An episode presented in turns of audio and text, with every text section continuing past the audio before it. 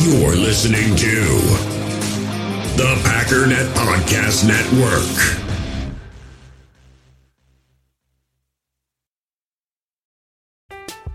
I'm Alex Rodriguez.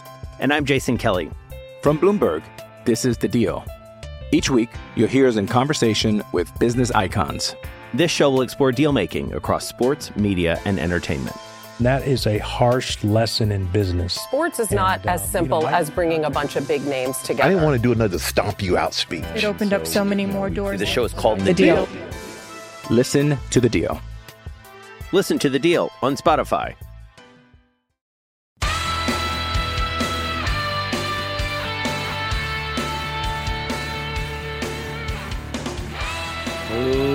Ladies and gentlemen, welcome once again to the Packernet Podcast. I am your host and resident panelist, as always, Ryan Schlip. Check us out online, packernet.com. Find me on Twitter, pack underscore daddy. You know, my brain has the ability to give me any dream I want, any dream in the world that I want. Yet here I was just a few short hours ago, trying to finish a podcast when I find out that I had booked a flight to Texas and my flight leaves in about 10 minutes and I can't find any information in my emails because I can't remember how to spell the city name. I think it was Austin and I had like run through all the vowels. I'm like, is it A U S T I N O N E N? What is Austin? Uh, Maybe it wasn't Austin, but it was something like that. Not only that, I'm trying to finish the podcast still. I haven't my I, I have I don't know why I'm in some kind of a hotel. I think I had just flown in somewhere and I thought I was going home and somebody reminded me like, no, you said you got to go to Texas, man. You got to catch your connecting flight. So I'm in like some hotel. I think my flight leaves in 10 minutes. So I don't know why I'm bothering to even try at this point. Completely panicked, completely stressed. And to make matters worse, the end of my podcast was a little distracting um, because David Bakhtiari was there and he had some kind of a like just a one man party going on. I'm talking he hit the lights. I don't know how he's hooked up this hotel room, but he hit the lights and there's like flashing blue lights and music and he's just having a one man dance party, dude. So I'm kind of chuckling like, huh, I guess we're done because Dave's over here freaking kind of being rude and I can't spell Austin and I'm supposed to catch a flight. I'm not even like I, I got to cram all this stuff into my bag and head over to some terminal, but I don't know what terminal to go to. I don't even know what to, what to do when I get there. Presumably, I booked a hotel. I don't know. Somebody just told me about this flight, and I'm just, I, I, guess I'm just assuming they're correct. I don't know. That's the other thing. I don't, I don't, I don't know. What, I'm just along for the ride in these dreams, and my brain is not filling me in on stuff. Like, is, is he making this up, and I'm just believing him, or do I have a memory of this? Because I, I don't have a memory inside of my dream about doing this. But of course, I didn't ask those kinds of questions. I just started throwing clothes in a bag, panicking. Pizza boxes strewn all over the place. Probably Dave's. I, I'm sure that wasn't me. Crazy thing is, I, I, I just now remembered wh- why I would have had that dream. It's, it's weird how things will happen and my brain gets so stuck on it. It's when you go to sleep, it's still thinking about it. But then it's also got a couple other thoughts in my head. For some reason, David Bakhtiari was on my mind. I don't understand that one. But I was watching 600 Pound Life yesterday. Think it was like season five or whatever. There was the twins, and one of them coded, heart stopped, and they called grandma, and grandma's like, "All right, I'm I'm hopping on a flight like boom right now." And I was thinking about how crazy that would be to just be like, I'm just gonna drive to the airport. I'm gonna hop on a plane. You know, I'm not. I'll get there at like one in the morning, and then I'm just gonna drive straight to the hospital. And then like, you know, she stayed there for like a day, make sure she was okay, and then just got on a plane again and went back. And for some reason, I was just I was like daydreaming about that. Like, what would that be? That'd be kind of crazy. And it was it was both bad and good. Like that would be really stressful and take a lot of time, and I'd probably be really tired because I wasn't prepped for this at all. And I'm usually asleep by now, but I'm I'm you know at the terminal waiting for a plane, and I'm stressed about you know getting there, and I got to get a rental car, and do I know how to get to the hospital? I don't. If you can tell, I, I struggle with anxiety sometimes. just taking through just a portion of how my brain works. Can't even enjoy a TV show because I'm trying to figure out if she knows the directions to the hospital when she lands there. Does she know the name of the hospital? Because she's not going to have internet service on the plane. So when she lands, she's she's she's starting fresh.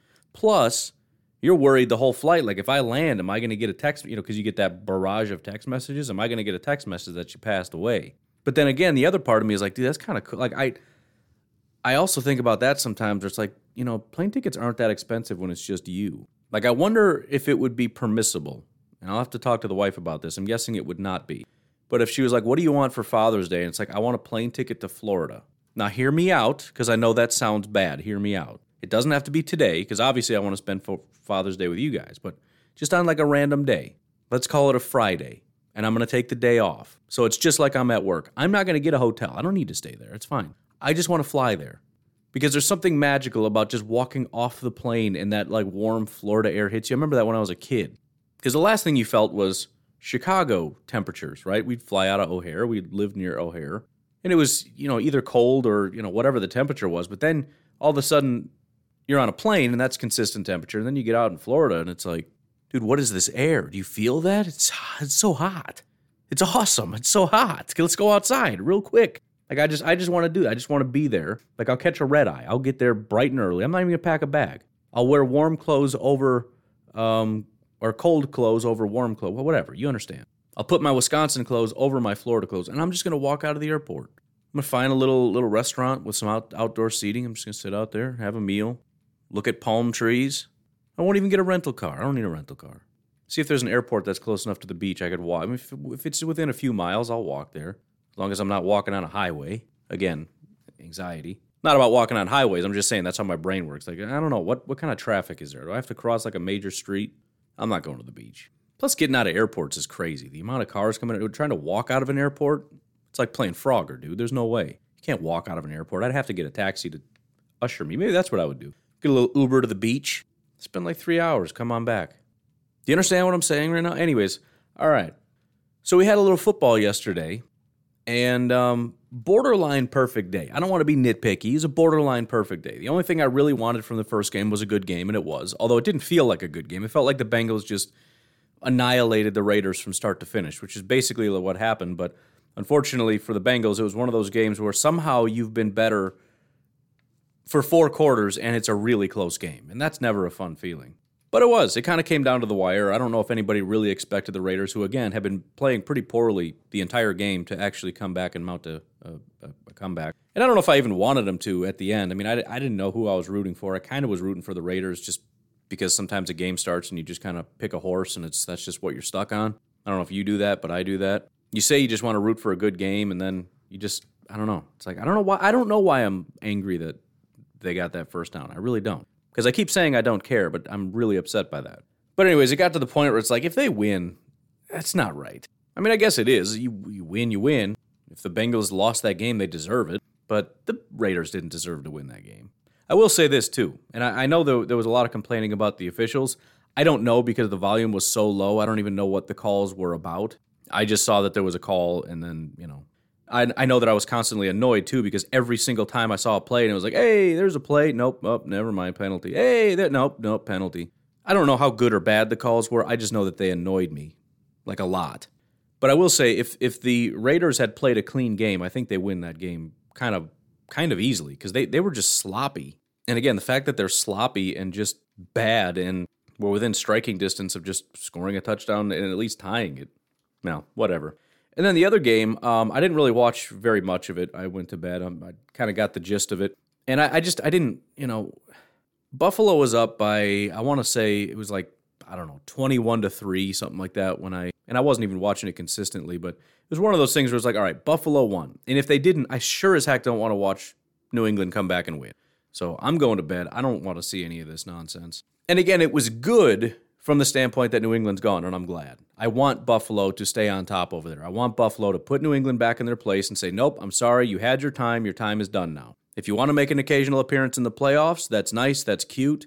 Um, hopefully, for your sake, you don't come in contact with us because, again, I have an obligation to dispatch you um, out of the playoffs. You cannot be better than us. So, uh, best case scenario for you, you play somebody else in a wild card, they really stink, and then we meet you later, and you know at least you win a playoff game that way. But the negative side of it is um, Buffalo having a historically good game. Um, literally, never in the history of the NFL, at least according to what I'm seeing on Twitter. I haven't looked it up, and I don't even know how I would if I could try. Never in the history of football, in the over 2,000 some odd teams that we've seen, Never once in any game as a team had a perfect offense, which is to say, every single time they got the ball, they drove down and scored a touchdown. Every single time. Now, obviously, the last one was a kneel down. You don't count that against them. And you could if you wanted to. I mean, I guess if somebody wanted to break that record, they could just not take a knee and, and score, and then you know you kind of kind of go one up on them. But that's a little bit scary. But at the same time, it's kind of not. I, I had somebody message me on Twitter and say, "Are the Patriots just that bad?" And my response is, "This is what I've been saying about Buffalo and New England all year. These are the teams, both of them, are the teams that will annihilate you, and then will get beat." Right? You either get annihilated or you annihilate somebody. So this game was right perfectly on brand. But it also would have been perfectly on brand if it was the exact opposite. If the Patriots annihilated Buffalo, it would have been like, yeah, this is exactly what I've been telling you. This is exactly what I've been saying. This is what these teams do.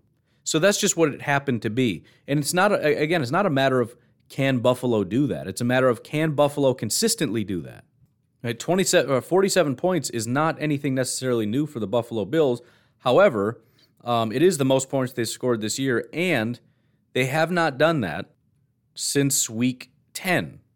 They haven't gotten to 30 points since week 16. The defense has been pretty consistent, but the offense not quite as much. I mean, they scored 27 points against the Jets. They scored 29 points against the Falcons. So, I mean, yeah, you, you look at it and say the Patriots have a really good defense and they just hung 47 points on them. That's scary. Okay, explain to me the Jets and the Falcons. Or how about the fact that well, no, that, that has an explanation. Uh, 15 points to the Colts, six points to the Jacksonville Jaguars. And if you, you know, we did laughing at the enemy talking about the Buffalo Bills. And if you remember on one of them, the guy was just talking about how Josh Allen just has not been playing well this year. He's not the same guy. He's been kind of struggling. So the offense has been kind of iffy. And even the defense, although it's been relatively consistent 17 points this game, 10 against the Jets, 15 against the Falcons. 21 against the Patriots is still relatively low, 14 against the Panthers, but then they allowed 33 against the Buccaneers. They allowed 41 against the Colts, 34 against the Tennessee Titans. So they don't usually give up a ton of points, but it does happen on occasion, and it does happen against pretty good teams. And guess what? You're in the playoffs now. You're going up against pretty good teams.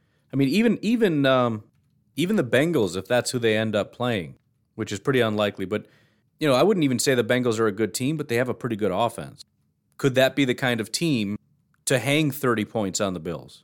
Tennessee, we've already said, did it once. Kansas City absolutely can. So then it's just a matter of okay, we got these offenses that can go toe to toe with the Buffalo defense. Can the Bills defense stay up like this? Can you keep scoring 40 points, 30 points, whatever the case may be? Especially against more uncommon opponents. I mean, you played New England twice already this year. You kind of got a flavor of them. Maybe you just got them pegged at this point because, again, aside from that crazy blizzard um, windstorm game, you already knocked them out once before in a massive way. But you've been significantly less impressive against other teams. Some of them a lot less talented than New England. So I mean, it's just it's it's a general annoyance that I have when people make sweeping declarations based on one game and just completely act as though the entire season hasn't already happened. One game happened, and we know Buffalo is the best team in football, and they're going to annihilate everybody. Why? Look what they did to the Patriots. Okay, look what they did to the Jets. Every week is a different week. Every week, you might as well break down not just teams based on, on year, but based on week. The 2021 Packers aren't just one team. The 2021 Week 1 Packers and the 2021 Week 5 Packers and the 2021 Week 15 Packers are all different teams. They all have different flavors. Aaron Rodgers is different. The defense is different. The players are different. The style, the scheme, the attitude. I mean, just just the the physical players based on injury and COVID and uh, midseason pickups. We didn't have Rasul Douglas week one. And yeah, this version of Buffalo is one of the, I mean, it's not just the best version of Buffalo this year, it's one of the best versions of any team we've seen pretty much ever. And saying that more or less statistically, I didn't watch the game, but it certainly sounds like there was zero resistance, at least on offense. And again, defensively, uh, 17 points is not a lot. But there's no reason to assume what we saw this week is what we're going to see forever. There's no reason to even necessarily assume it's what we're going to see next week, especially when it's such a massive outlier. You expect them to get every every drive as a touchdown? Like actually expect that? Do you expect them to only allow 17 points against a team that doesn't have Mac Jones as a quarterback? Again, compared to the other rookies, he did fine. He's maybe got a really good career in New England. I have no idea. But comparing him what to Pat Mahomes, to Joe Burrow, the highest graded quarterback via PFF in the entire NFL, even Ryan Tannehill, I'm sorry, there's no comparison. New England did a real good job for what they had, but that offense is in shambles. Who's the biggest star on that entire offense? How many people can you even name on that offense? Bill Belichick does an unbelievable job just turning nothing into a, a high caliber team. But the fact of the matter is, this is not, you know, especially when again you get into the playoffs, you're you're gonna have a real hard time turning what that is into a real legit contender. And when your defense can't get the job done, which is the main thing that you've got going for you, there's there's no way Mac Jones is keeping up. I'm sorry, it's not going to happen. He had a pretty good year. He was the 14th ranked quarterback in football for a rookie. That's great. It's great for your future, but I'm sorry, Josh Allen's been doing this a while now. Ain't gonna happen. So um, it does show the potential dangers of Buffalo. It does not show the imminent danger of Buffalo. Imminent. I say imminent, imminent. But anyways, let's uh, let's look into what we're finding out today, which is potentially uh, the very first game of the day. We may find out our opponent. I don't think that's going to happen.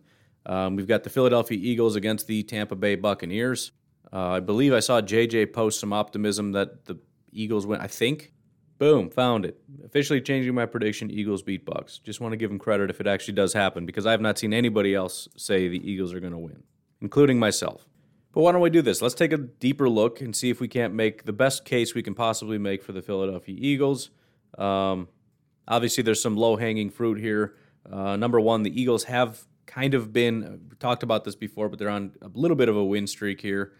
Uh, that is prior to them getting blown out by the Dallas Cowboys. But again, they didn't play all their starters. So if you disregard that game, they've won uh, their last four in a row. Again, not against good teams Washington, New York, Washington, and New York. it was the Giants and the Jets, but they're interchangeable, same garbage. Unfortunately, that is somewhat canceled out by the fact that Tampa Bay has done almost the exact same thing, with the exception of their one loss to New Orleans, which, I mean, granted, that's a big one, uh, nine to zero. But you know, New Orleans kind of has their number. It's a very weird thing. They beat that They've had four losses all year. Two of them were to New Orleans. Otherwise, they beat the Panthers, beat the Jets, beat the Panthers, beat the Bills, beat the Falcons, beat the Colts, beat the Giants. They've been on a bit of a tear. Now, well, they you could say that they've lost a bunch of players. That's true. They did. They've been losing players fairly consistently. Um, the wins they've had 30 to 17, 33 to 27, 32 to 6, 28 24, and 41 to 17. These are pretty convincing wins. Um, and they don't necessarily seem to be slowing down very much. Again, the last three games they've played have been not good. Panthers, Jets, Panthers. That, those are terrible teams. And you say, well, they don't have Antonio Brown. The last time they won a game pretty convincingly, that was against, well, not convincingly, but they beat a good team, was Buffalo. They didn't have Antonio Brown in that game. The one thing they did have, however, was Chris Godwin, who had 105 yards in that game. So, you know, again, it, it is going to get to the point at some point where they're going to need these guys. They're going to need, um, Chris Godwin. They're going to need Antonio Brown. These guys that at some point had pushed them over the edge. Uh, the other player that did well was Mike Evans, 91 yards and a touchdown. He's still there. I just the point is though, I don't know if it's going to be against the Eagles. I don't know if they're one and done because they lost these guys. I mean, if you just look at their offense uh, in the top 10, they do lose two guys in the top 10. Again, um, Antonio Brown is the second highest graded player on this team with an 87 overall grade. Chris Godwin, 81 overall grade. But um, they still have Mike Evans, who is 10th. They're getting back Leonard Fournette. Alex Cappa, the guard, still there. Rob Gronkowski still going strong. In fact, he had back-to-back games that were pretty dominant. The, the, the interesting thing here, though, is keep an eye on Rob because he's got this really weird thing where he plays two really good games and then he's trashed. 85-88, followed by 46-44, followed by 75-93, followed by 66-62, 46-49, and then the last two weeks, 82 90. That's his two games. So if Rob doesn't, if Rob has a bad game, especially you're talking about a guy that's pushing 33 years old, his body has been through um, a lot. You know, granted he's got playoff experience, but your body starts to wane a bit. Now you look at last year, he he did fine in the Super Bowl, but otherwise he did not grade out very well. Against the Packers, 57 overall grade, against New Orleans, 60 overall grade, in the wild card game against Washington, 49 overall grade. But anyways, he's still there. Um, Donovan Smith, their tackle, another guy that's in their top 10, he's still there. Uh, Ali Marpet, the other guard. So again, the offensive line is solid. He's still there. Tristan Wirfs, the other tackle, he's still there. And then finally, the highest graded guy on the team, and this is the biggest reason why they're dangerous, is Tom Brady. Tom Brady has a 92 overall grade. Um, the only he had a 93.3 last year. I mean, he just he just he refuses to fall off. He refuses. He's got wide receivers, he's got an offensive line, he's got a running back, and he just gets to stand back and operate. And that's what he does. He stands there and he just operates.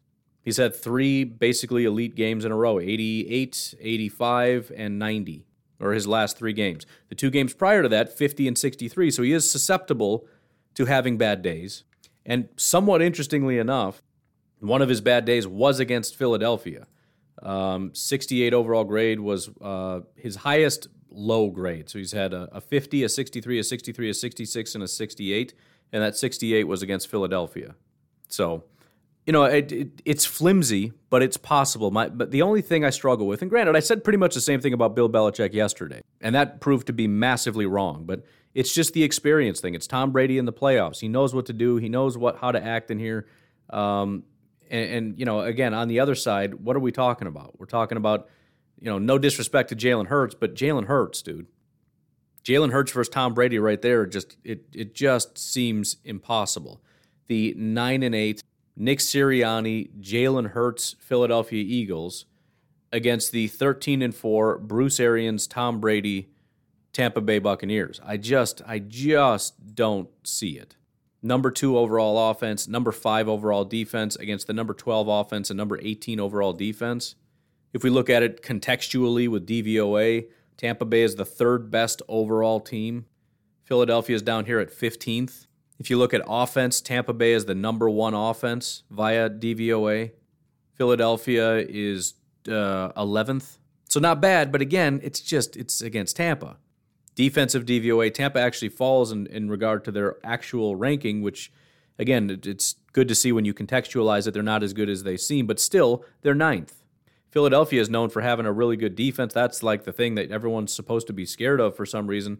Um, Philadelphia ranks 25th with their defense. Well, that's for the season. You got to contextualize it. You got to look a little bit more. Okay, let's look more recently. Should we should we stick with the five week rule? Let's do mid-season and then we'll do the five week rule because that's a fun little thing that we did the one time, and that's now my new favorite thing is the last five weeks.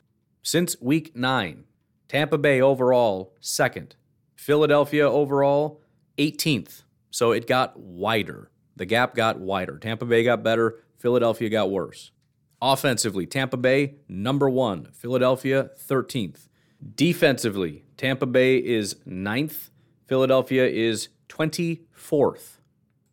All right, but what about the last five weeks? Again, you said they won like four out of their last five, et cetera, et cetera. Tampa Bay, number one overall team. Now, granted, New England's number two and they lost, but New England's number two and they lost to the number four team. And again, like I said, they're both very high variability teams. So one team was very likely to blow out the other team.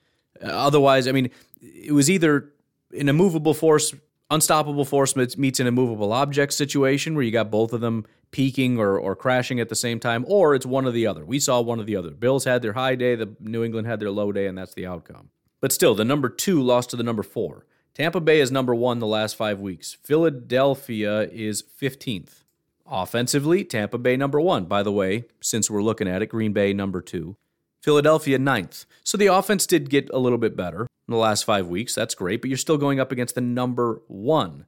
Uh, defensively, Tampa Bay is seventh, Philadelphia 22nd. So you have the number one offense in Tampa. It doesn't matter if you're talking the last five weeks, the last half a year, or basically the entire year. One of the best offenses in all of football. I understand that the injuries, fine, knock them down a couple pegs. They're still a very good offense. Going up against a very subpar defense, ranking 22nd. If you go back midseason, 24th. Pretty much anything, even if, if you look at weighted since week 14, which skews more heavily toward more recently and a little bit less as we go further away. They go from 22nd to 23rd. So they're they're slowly getting worse, not getting better. Whereas Tampa Bay, if you weight it, they still are number one. They don't get it, they, they stay on top. Their, their DVOA does go down a little bit 28.4, 26.7, but Green Bay at number two is at 18.8. That's how wildly better Tampa Bay's offense has been producing than Green Bay's at number two. That's how unbelievably, shockingly good their offense has been, unfortunately. Um, and again, the last time that they played, Philadelphia's defense was significantly better. The last time they played and it was kind of close, um, where the uh, Tampa Bay Buccaneers won 28 to 22. It was kind of close. And I'm not saying it's impossible, but it would be a there, there, there's no data that I can look at. You know, going right back to point differential, Tampa Bay is fourth, 158. Philadelphia is 13th with 59. And we already know points for, points against is in New England's favor.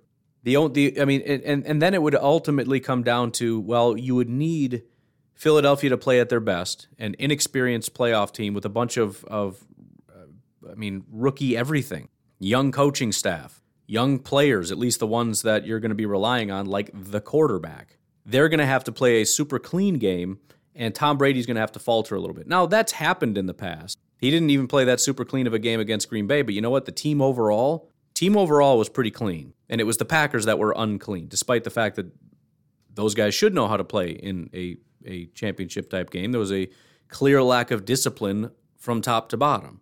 I don't expect Philadelphia to play that much better than what they are and Tampa Bay to play that much worse than what they are to compensate for just what they are.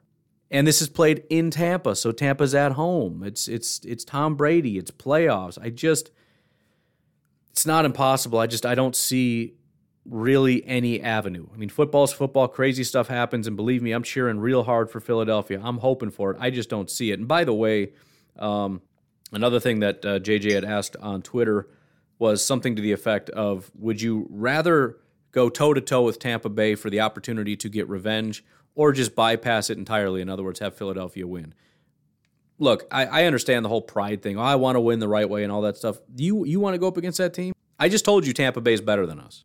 That was not necessarily the case in 2021. And yeah, maybe getting these defenders back, maybe Aaron Rodgers playing at, at this high of a level with with uh, Davante and, and mixed with all the uh, the injuries with Tampa and all that stuff. Maybe we get him this time. Maybe, but why? Why do you why do you want to do that? You you have the opportunity to if you had the power to bring Philadelphia to Green Bay, which is not a guarantee in and of itself. You still got to play really good football against Philadelphia. They are a playoff team. They, they, they will beat you if you're sleeping. That's that's the, the the entire theme that Green Bay needs to learn this year. You cannot fall asleep. I don't know why you keep doing it, but you got to knock it off. You got to stay up for 3 games. Win 3 games. Play play hard 3 games. If you're going to lose, at least lose with dignity for once. Stop losing playing like garbage. Suddenly, the best offensive line in football forgot how to block everybody. Tampa Bay's best game ever that entire year as pass rushers was against the Green Bay Packers both times. Give me a break. But if you're going to lose, lose at least like you did to Minnesota, right? It, I'm not saying it was a perfect game. If it's a perfect game, you win the game. But it was just it was just two teams clashing into each other, and we lost. That was it. Just wasn't good enough. Not like the Saints. But yes, if you're asking me, if you have the opportunity, would you rather have Philadelphia win and you and you kind of more so limp to the next round by beating a subpar team, or subpar is not really fair, but you know what I'm saying, or go toe to toe. It's it's not even close, dude. Listen, if, if, if I could, if, if if the assumption is we win the Super Bowl, would you rather have gotten there the hard way? Yes, but the odds of us winning the Super Bowl drop dramatically if Tampa Bay is our first opponent. Dramatically. Well, they wouldn't be our first, but you get the point. And by the way, if Philadelphia beats Tampa, there's no reason to believe that that's going to be a pushover. They just beat Tampa. That's always the that's always the problem with these things because you don't know who to root for. Do you root for the better team to win, or do you want the better team to lose, but then have to face the team that just knocked off the better team? You probably want to play the lesser team because again, like I said, it's about consistency and the odds that that team is consistently playing at that high of a level, unless you know seen that several times where they catch fire and end up winning the Super Bowl, whatever. I don't know. But no, I, I don't. I'm I'm excited, but I have a feeling by the end of the first quarter, everyone's going to throw their hands up and be like, "All right, can we move on to the next game? This is stupid." That's my that's my sort of expectation. If nothing else, I want to see some clear signs of distress on Tampa, having again lost their two top wide receivers. By the way, you know who just got activated for the Tampa Bay Buccaneers? Lavonte David, one of the better linebackers in all of football. And we talk about well, they lost all these guys recently. Yeah, they they've been doing what they've been doing without Lavonte David since Week 15. That guy alone keeps me up at night just thinking about him third highest graded player on their defense, maybe the best defense in all of football, and they haven't had Lavonte David. They just got him back. You know who else they just got back? Shaquil Barrett, one of the best pass rushers in football, at least statistically. He just got active. I don't know if he's playing, but he wasn't listed on the injury report, so, you know, Yeah, but they lost Richard Sherman for the year, so now they're doomed, right? Richard Sherman played almost nothing this year. He had a 53 overall grade. He played in five games. He played terribly. He only played a lot of snaps in two games, weeks four and five, and he was terrible. He played six snaps in week six, 21 snaps in week 14, three snaps in week 16. Now he's done for the year. Richard Sherman was not a major contributor for this team at all. So if we want to look at the injury report, again, Shaq Barrett, good to go. Um, Cyril Grayson, wide receiver, is out for the game. Really not that impactful, other than the fact that they've lost a lot of wide receivers at this point. But um, they've got Mike Evans, who's their number one. Godwin obviously is out. They've got Tyler Johnson, number two, uh, just in terms of snap counts. Antonio Brown is out. After that, you've got Breshad Perriman, who is back and playing. And then you got Scotty Miller before you get to Cyril Grayson. So they've still got four wide receivers before you even get to this guy. And again, that's part of the issue. They still have wide receivers. They got they got lots of them. Maybe not quite as good, but they're they're they still have wide receivers. Um, running back is going to get a little bit iffy. Uh, Leonard Fournette was taken off of IR, but apparently he is not playing. Those issues compound uh, when you look at Ronald Jones, also is not playing. Those are their top two running backs. That means we're down to Giovani Bernard. However, Giovani Bernard was put on IR recently. Effectively, that means that Ke'Shawn Vaughn, uh, who does have a re- rib injury, he's not he's full participation in practice, but uh, he's the guy. If you're wondering who else they're going to be able to get involved, well, they as of week 16 brought in Le'Veon Bell. He's been playing since week 16, so now they've also got Le'Veon Bell. He'll be able to fill in some of those pass catching reps, um, as well as being just a general running back. But they'll try to make do. But here, here's a little prediction for you: with no running backs playing in this game, I think they're going to probably throw the ball a lot. Compounding that issue, if you look at again going back to DVOA specifics as far as defense is concerned, Philadelphia has a minus 6.2 run defense, which is which is pretty solid. It's 6.2 percent better than your average defense. They rank 19th in that category, but um, they're 25th in pass defense. So you know whatever. On the opposite side of things, the uh, Eagles look like they're pretty much full go. Um, there's only two guys as questionable: Nate Herbig as well as Josh Sweat. But um, well, I guess we could check in on Ian. Oh, and I lied. Uh, Giovani Bernard might actually play. I don't know if I have confirmation on that, but he was taken off of IR. I don't know. It it it it, it, it just it doesn't matter. There's, I'm trying my best to find any kind of an out here, any kind of a way, and there's just I got nothing. So I'm hoping for a miracle. I'm hoping that the Eagles just play great and the Bucks fall just have you know sometimes teams just have bad days. Bucks haven't had one in a while, maybe, but there's not a lot to, to really run with here. Anyways, why don't we take a break? We'll take a peek at some of these other games and uh, I guess sort of how I think they're going to shake out and what that means for. Um, we're still going to have to wait for Monday, so I guess we won't have an NFC thing figured out, but you know, we'll, we'll know the AFC. If you'd like to jump in and help support Drew get his seizure service dog, that would be greatly appreciated. You can find that pinned to the top of my Twitters. Thank you very much to Dennis Dockery for jumping in. With the $20 donation, we are at $3,275 to help him get his seizure service dog. So if you're looking to help out, that is one great way that you can help out a fellow Packer fan. We'll take a break and we'll be right back. Passion, drive, and patience. The formula for winning championships is also what keeps your ride or die alive. eBay Motors has everything you need to maintain your vehicle and level it up to peak performance superchargers, roof racks, exhaust kits, LED headlights, and more. Whether you're into speed, power, or style, eBay Motors has you covered. With over 122 million parts for your number one ride or die, you'll always find exactly what you're looking for. And with eBay Guaranteed Fit, your part is guaranteed to fit your ride every time or your money back. Because with eBay Motors, you're burning rubber, not cash. With the parts you need at the prices you want, it's easy to make your car the MVP and bring home huge wins. Keep your ride or die alive at ebaymotors.com. Eligible items only, exclusions apply. We all have smartphones, and we all know they're pretty amazing, but they also can be amazingly distracting, especially when we're around other people. So, US Cellular wants us to reset our relationship with our phones by putting down our phones for five. That's right, a company that sells phones wants us to put down our phones. And to see what we find, learn more at uscellular.com forward slash built for us. I'm Alex Rodriguez. And I'm Jason Kelly. From Bloomberg, this is The Deal. Each week, you'll hear us in conversation with business icons. This show will explore deal making across sports, media, and entertainment. That is a harsh lesson in business. Sports is not And, as simple you know, I- as bringing a bunch of big names together. I didn't want to do another stomp you out speech. It opened up so many more doors. The show is called The The Deal. Deal. Listen to the deal. Listen to The Deal on Spotify. With threats to our nation waiting around every corner, adaptability is more important than ever. When conditions change without notice, quick strategic thinking is crucial. And with obstacles consistently impending, determination is essential in overcoming them. It's this willingness, decisiveness, and resilience that sets Marines apart. With our fighting spirit, we don't just fight battles, we win them. Marines are the constant our nation counts on to fight the unknown. And through adaptable problem solving, we do just that. Learn more at marines.com. So something else I'm very excited about. Um, once in a while, I get to do some kind of fun partnerships. The there there would at, never be a better partnership for me than a meat partnership. I have been talking with somebody local. Um, I would like a little help getting the word out, and so I will wait until it's officially official. But I am pretty excited to um, be able to help out a local small business that is doing one of the greatest things anyone can do, and that is give people meat. So hopefully, I will have some information on that for you very, very quickly. But why don't we talk about the maybe the most anticipated game of the playoffs here, and that is the Dallas Cowboys and the San Francisco 49ers.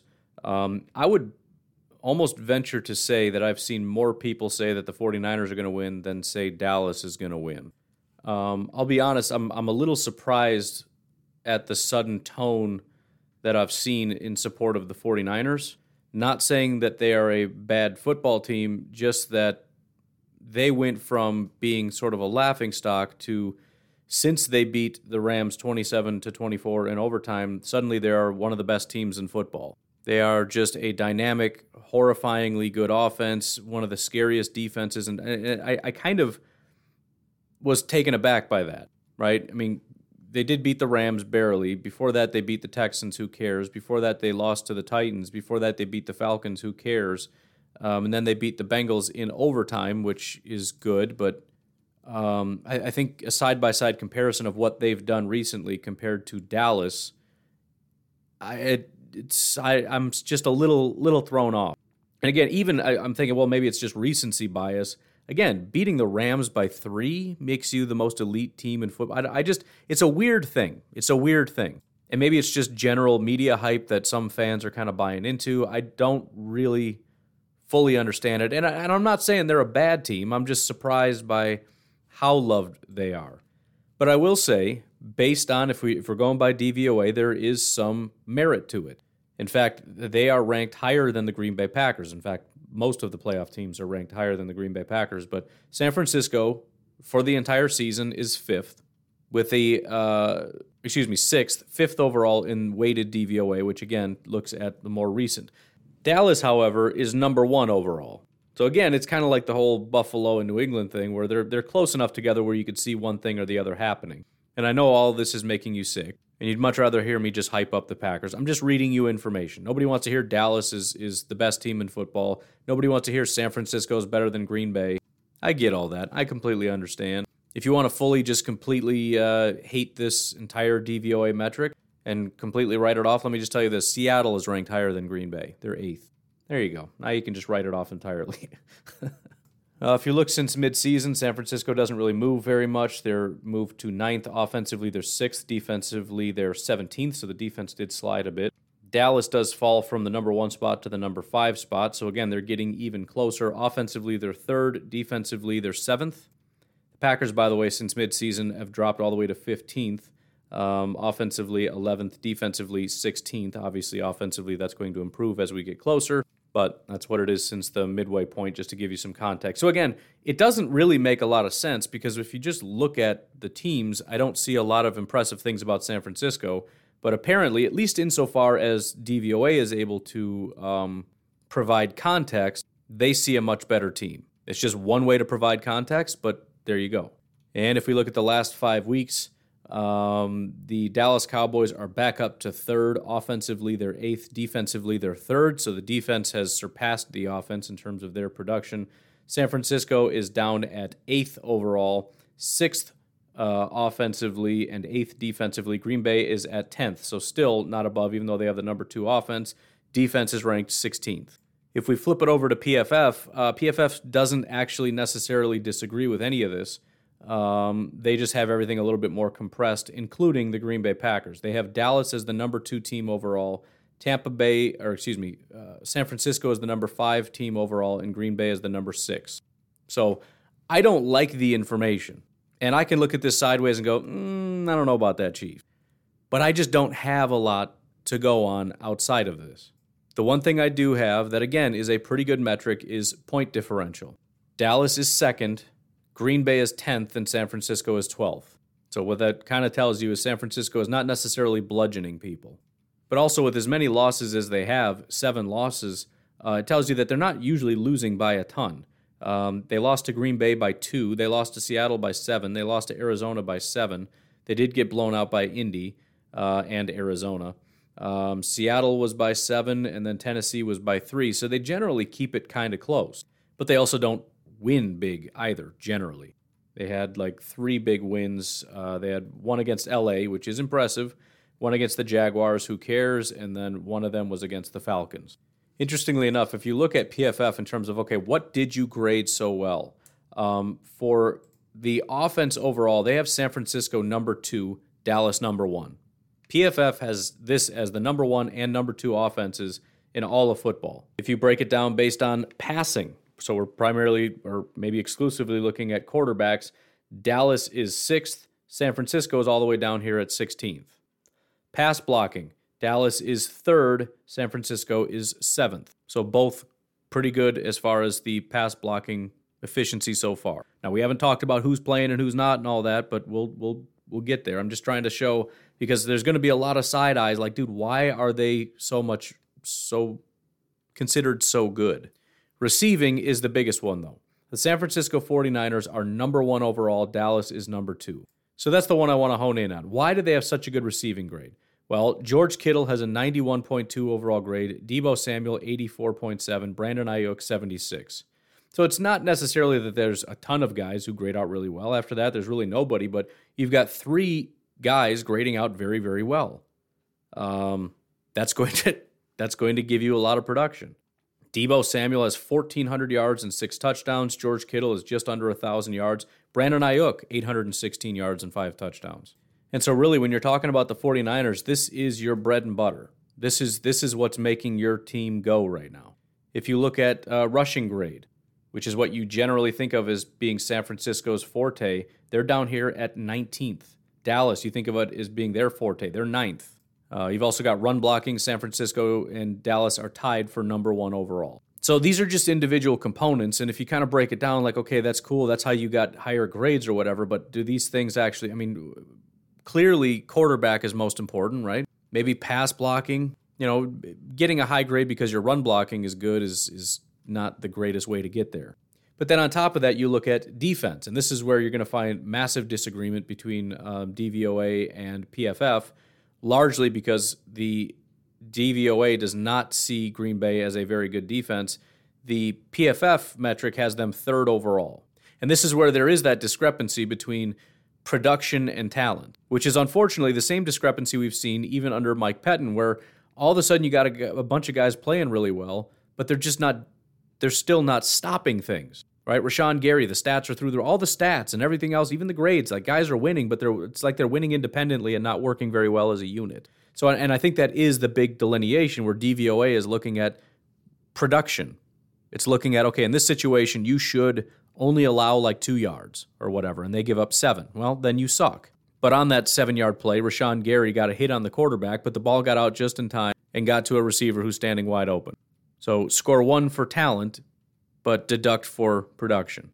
And it is a frustrating thing because, again, we've seen this since 2019 where it's like, man, we got the best this, we got the best. I went through all of it, right? The entire defensive line, basically top 10, not just, you know, well, maybe their grades are flawed. The statistically, the corners, look how great of a job they're doing. I mean, statistically and grade wise. Linebacker, De'Vondre Campbell, give me a break. And it it's not all because Savage is just so bad. Like the, the entire thing falls apart because Savage is, is subpar. That doesn't quite do it for me. But, anyways, defensively, they have the San Francisco 49ers 8th and Dallas 12th. And, and again, this is for the year. But, anyways, that is kind of the picture for um, this team is it's you know, you've got a left tackle that is playing about as well as I've ever seen anybody play. You look at the, the grade 98.3 for Trent Williams. I don't know if I've ever seen a grade that high for a season grade, like ever. Uh, George Kittle, 90.7. Deebo Samuel, 87.2. Tackle Tom Compton, 86.4. You got another guard, uh, Laken Tomlinson, playing really well. You've got running back Elijah Mitchell at a 76 overall. Um, Jimmy Garoppolo, 75.5. I know he's not the greatest in the world, but he's he's capable.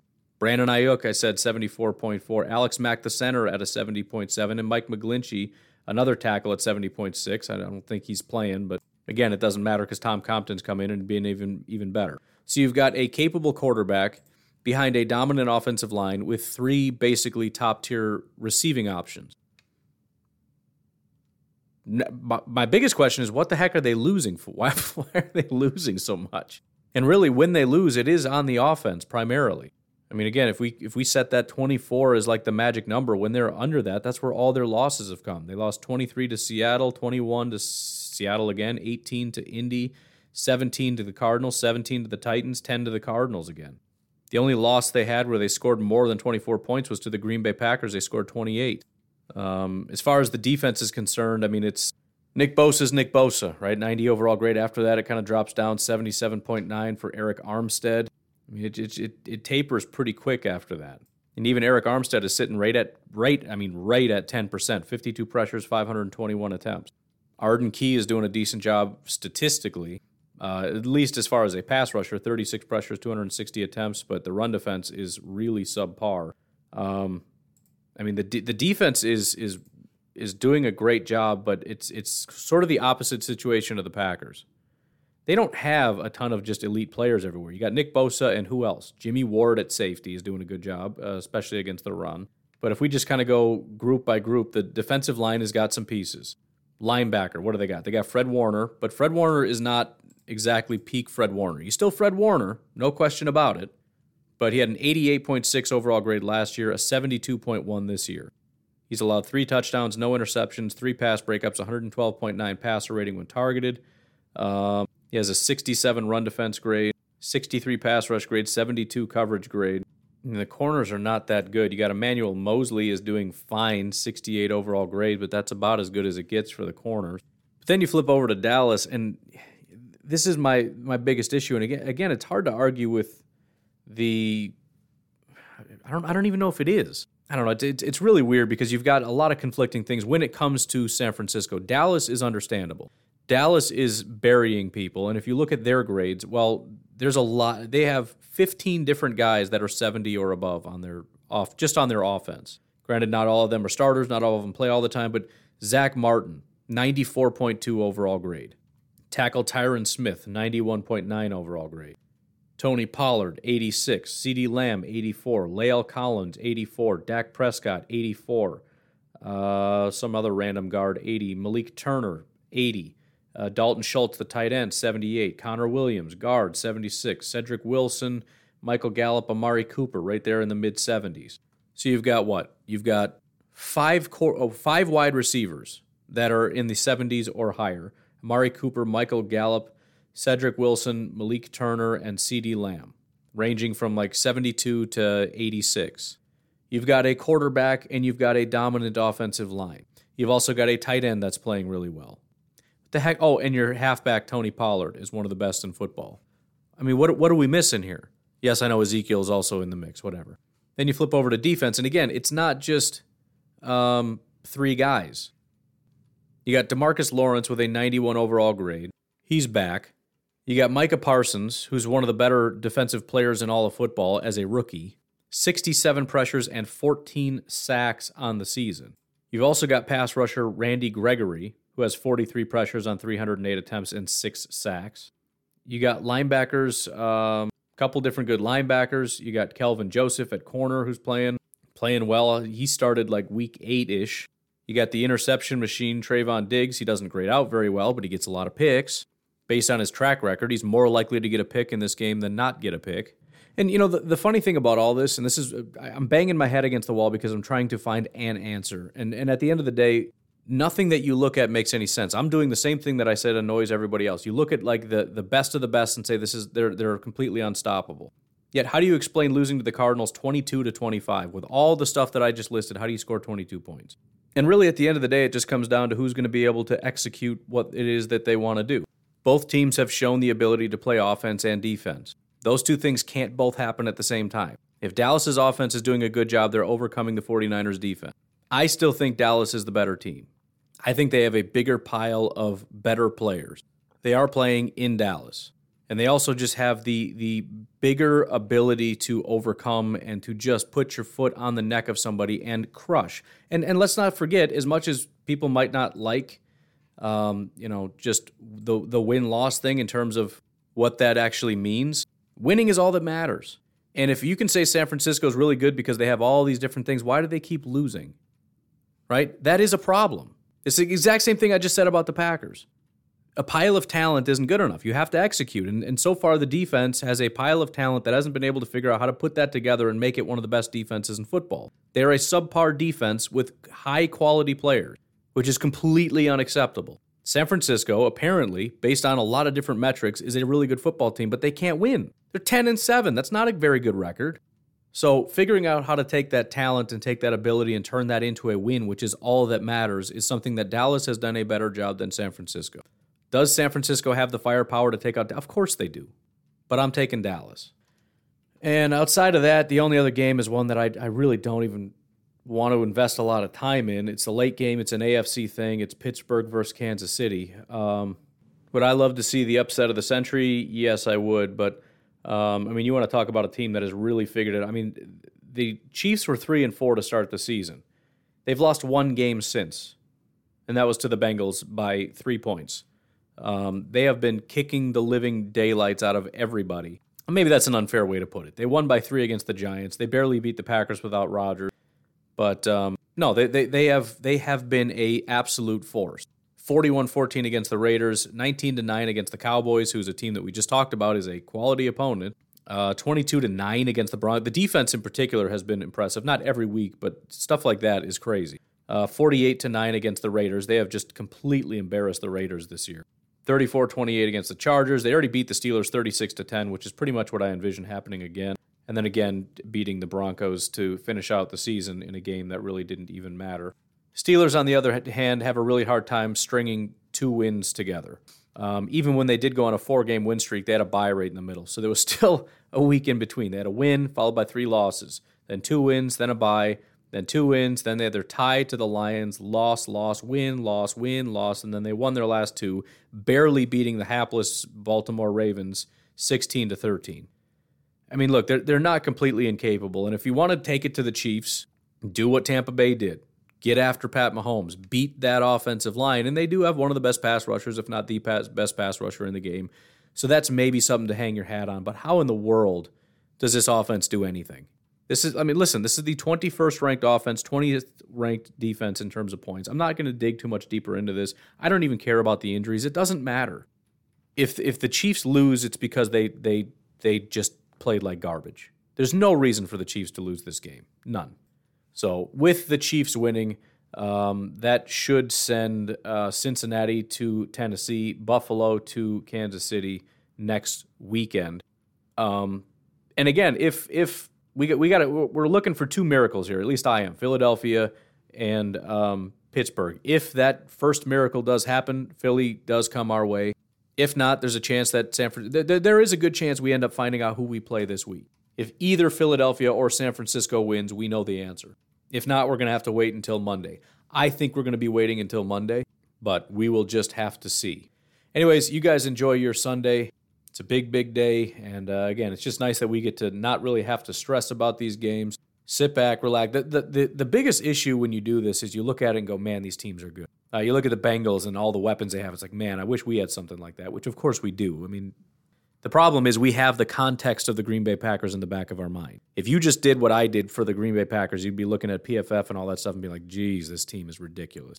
Plus getting all the guys back, oh my goodness. But we have the context of all the flaws of the Packers while looking at just the raw data of all the, the talent that these other teams have. The nice thing is we're going to be able to sit back and watch not super talented things happen. Unfortunately, there's a good chance Tampa Bay and Kansas City are going to dominate. So we're going to watch Tampa and say we're not going to beat that team. They're going to win 42 to 7 and it's like this sucks. Maybe that happens in the Dallas San Francisco game, but I think more than likely we're going to see human beings. That's my hope anyways. I just I want to be able to enjoy today, not watch a bunch of teams that are like, "Man, I don't know if we can beat those teams." But we'll cross that bridge when we come to it. You guys enjoy your day. I'll talk to you tomorrow. Have a good one. Bye-bye.